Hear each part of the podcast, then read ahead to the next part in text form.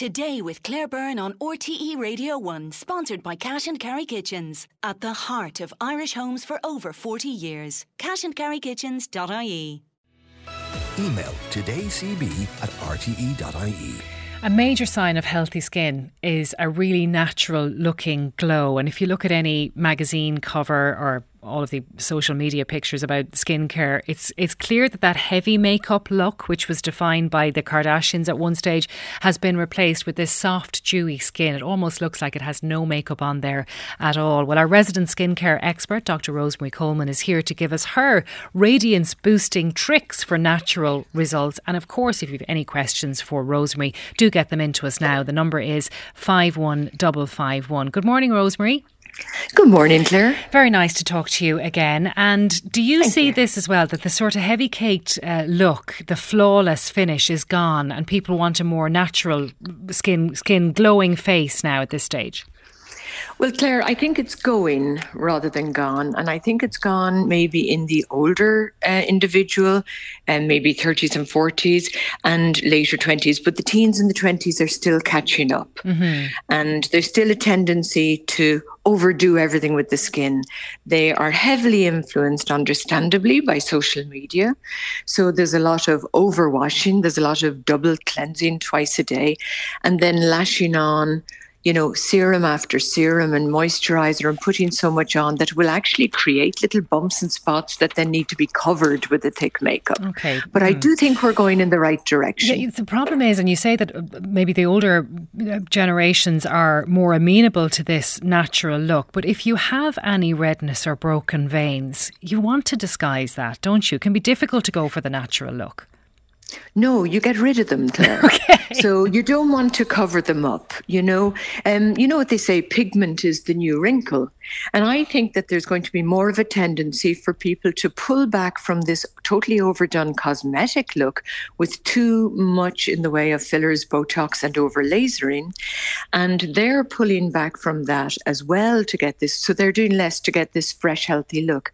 But um, we can be in our 70s with plenty of wrinkles and a lovely, pale, even dewy complexion, as you say, with fewer broken blood vessels and pigment.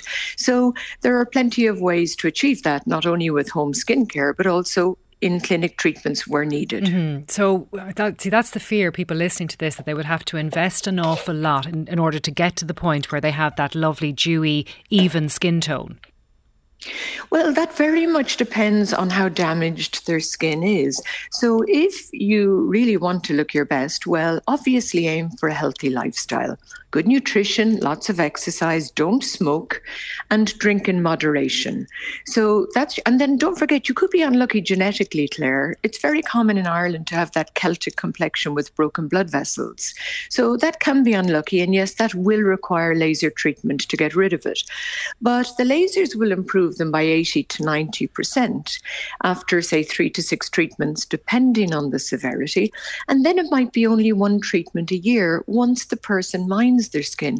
So there's absolutely no point in going out and having a laser to get rid of pigment and broken blood vessels and then going and getting a suntan. Mm. You're just going to undo the damage. So, okay. needless to say, you're back to sunblock as the basic building block for really good skin. All right, well, let's um, talk about some of the products that can help. And these products, just to start with, they can be found in lots of different products at different price ranges. So, that's a personal choice. But we want to talk about the active ingredients in there. Glycolic acid, first of all. What does that do, Rosemary? What's it good for?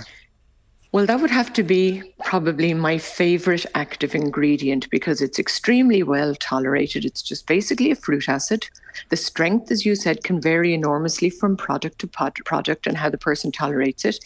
And it increases cell turnover, clears out the pores. It's a really small molecule, gets right down into the pores, helps with pigmentation, reduces fine lines. So it sounds too good to be true, but it, it actually does. really does deliver. And really, you, you don't have to pay a lot of money to get glycolic acid in your product. The trick is to not overdo it. There's a tendency, I think, for us all to think some is good, some more is better. And in fact, if you do too much, you end up stripping off the top layer of the skin and then you get duller again. Mm-hmm. So I will often say to rotate your skin care products.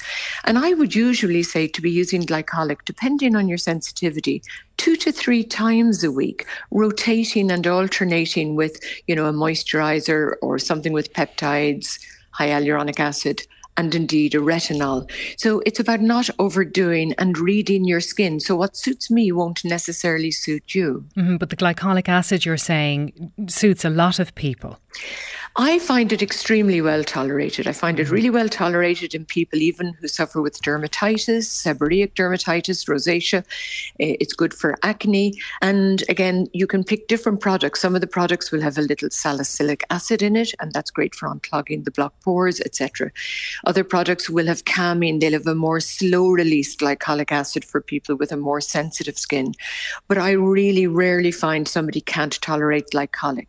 Whereas retinol, which is the the other project I know you're interested in, um, 30% of people can't tolerate mm-hmm. that, me included. Me included it, too. It, yeah, it's a genetic intolerance. It's not that it just irritates, it doesn't matter how weak it is. I just I will get dry and scaly and irritated. Mm-hmm, mm-hmm. And just going back to the like glycolic, what what stage of our skincare are we using this at in, in terms of the day? Is it morning or evening, or wh- when does it come in? Okay, well, I like a glycolic acid skin cleanser and I only like cleansing at night. There is no need to double cleanse. You overwash and you strip the skin of all its oils and radiance. It goes dull if you overdo things. So wash uh, your face off with night with your glycolic cleanser and a little bit of water and of course the muslin cloth i say wash once rinse twice and then you can apply on top of that you can apply either a glycolic acid serum or a moisturizing cream or indeed a mask depending on what you want so that's the night time for the glycolic. So then. usually night. Now it's not contraindicated in the day, but you just have to be very good about your sun protection in the day if you use it. It is not. It doesn't cause photosensitivity. It's that if it causes irritation and dryness, and you go out in the sun, you would risk pigmentation. Mm-hmm. So I find it best applied at night. Okay, so we're doing that twice a week if we can tolerate the glycolic, and most people can. can. The, the retinol then for the seventy percent of people who can can use retinol. Would you advise it? Is it good? I think everybody should try it. And you can start by trying the over the counter um, retinols that you will get in commercially available skincare products because they're inexpensive. And if you can't tolerate them, there is no point in getting a prescription grade retinol. It's over 20 times stronger. The reason I think everyone should try retinols is because apart from the cosmetic benefits, they treat sun damage, they treat actinic keratoses, which are precancerous lesions. They can treat skin cancers, well, prevent them. And as well as that, they will treat pigmentation, blackheads, acne, fine lines, and even rosacea. So, again, they work marvelously when they work, but it's important to know to stop. The biggest problem I see with retinols is people overdoing it. Even the over the counter ones, some people can only tolerate once a week. When it comes to prescription grade, I don't like people using it more than twice a week unless I'm prescribing it for a medical condition because they're overstripping the skin and mm-hmm. you don't want to do that either. And is there anybody who shouldn't use retinol? Do you have to be careful with it if you're pregnant, for example? It is not licensed in pregnancy, but if you speak to Professor Griffiths, who actually you know, was the innovator behind retinols, they've done intense studies showing that even if you cover somebody from top to toe, wrap them up in cling film, it's you get less vitamin A absorbed than if you eat a single slice of liver. So what I would say there is they are known to be safe in pregnancy, so nobody should panic if they've been using a retinol for two or three months and then find out they're pregnant. Don't worry about it, but they are not licensed in pregnancy, and I wouldn't prescribe them mm-hmm. in pregnancy. But you have an alternative to retinol, Buchiol. Uh. Um, Nearly got it. sounds nice too. Uh, Bakuchiol is a fabulous product. And what it is, is um, a chemical that has the chemical activity of retinol without the irritation. And I have no trouble tolerating that. And the one I use is just a light serum, which goes on under whatever else I'm doing that night, be it a moisturizer or a glycolic, etc. Mm-hmm. So bakuchiol is something people should look out for. Okay. And then vitamin C. I know a lot of people use uh, vitamin C. Are they right too? Vitamin C is fantastic. It is a potent antioxidant, but again, Claire, you unfortunately, this is one where you may have to invest in order to be sure that you actually get activity. So, um, a lot of the vitamin Cs that are commercially available have absolutely no antioxidant activity when they're measured in the laboratory. But vitamin C is a powerful antioxidant and it's the basic building block of um, collagen. You can't make collagen without your vitamin C. It also gives some added benefit with added photoprotection and indeed can um, reduce pigmentation. But a word of caution if somebody has an acne tendency or a lot of blackheads, they must pick the formulation of their vitamin C carefully. So it's not a one vitamin C fits all. Mm-hmm. So there are different vitamin Cs for different skin types. But I would definitely recommend a vitamin C first thing in the morning under your um, sunblock moisturizer and then before whatever else you want to do makeup oh, or a tinted moisturizer and uh, most people can use vitamin c can they Oh, yes, yes. As I said, if, say, you use a particular one and it causes blackheads, you just need a different formulation. Um, I would very rarely come across anyone who can't use vitamin C. All right, let's it's get a staple. Let's get to some questions, Rosemary. We always get so many for you when you're on. Uh, Dee wants to know. I always think this is a good question. You've answered it before, but let's do it again. Would Dr. Coleman advise if sun protection should go over or under the moisturiser? Everyone struggles with this.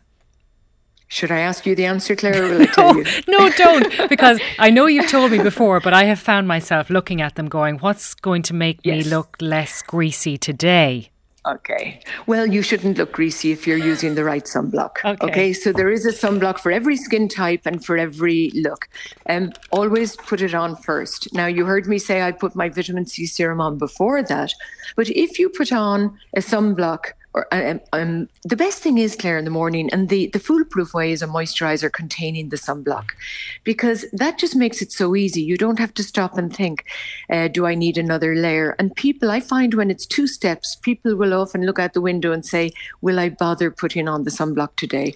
If they've got a 50 in the moisturizer, and there's so many lovely ones out there, that actually solves your problem. Otherwise, I would put your sunblock on first, let it soak in well, and then build from mm-hmm. there. Because if you you're putting on for, layer hmm. after layer, then you've got makeup to go. You're, you're probably in trouble then with the slip sliding. You can be, especially if you're oily. But the other thing is, if you are layering up, always use the finest, lightest product. And don't forget, I always advocate uh, topping up your sunblock during the day. I do not suggest you take everything off and start again. I think using a tinted sunblock is a great way to top up on top of your makeup so that you don't lose the little bit of coverage you want. Mm-hmm, good idea. Now, this listener says that they look ragged. That's what they say about themselves after months of chemo, radiation, and surgery.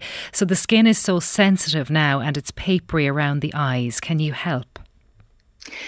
Yes, our clinic is full of people who have gone through very tough trauma, particularly chemotherapy. As you know, breast cancer in particular is so common in Ireland. And there is a lot that you can do for all patients. They are not, you know, once they get over the trauma of the cancer and the chemo, their skin will return to normal and will be able to handle everything they just might need to go slowly at first. So if they were to try it like glycolic, I would say start, say, on the outside of the cheek. Use it there for a couple of days, see how you tolerate it, and then build it up. And start with a nice light eye cream in the morning and build it up from there.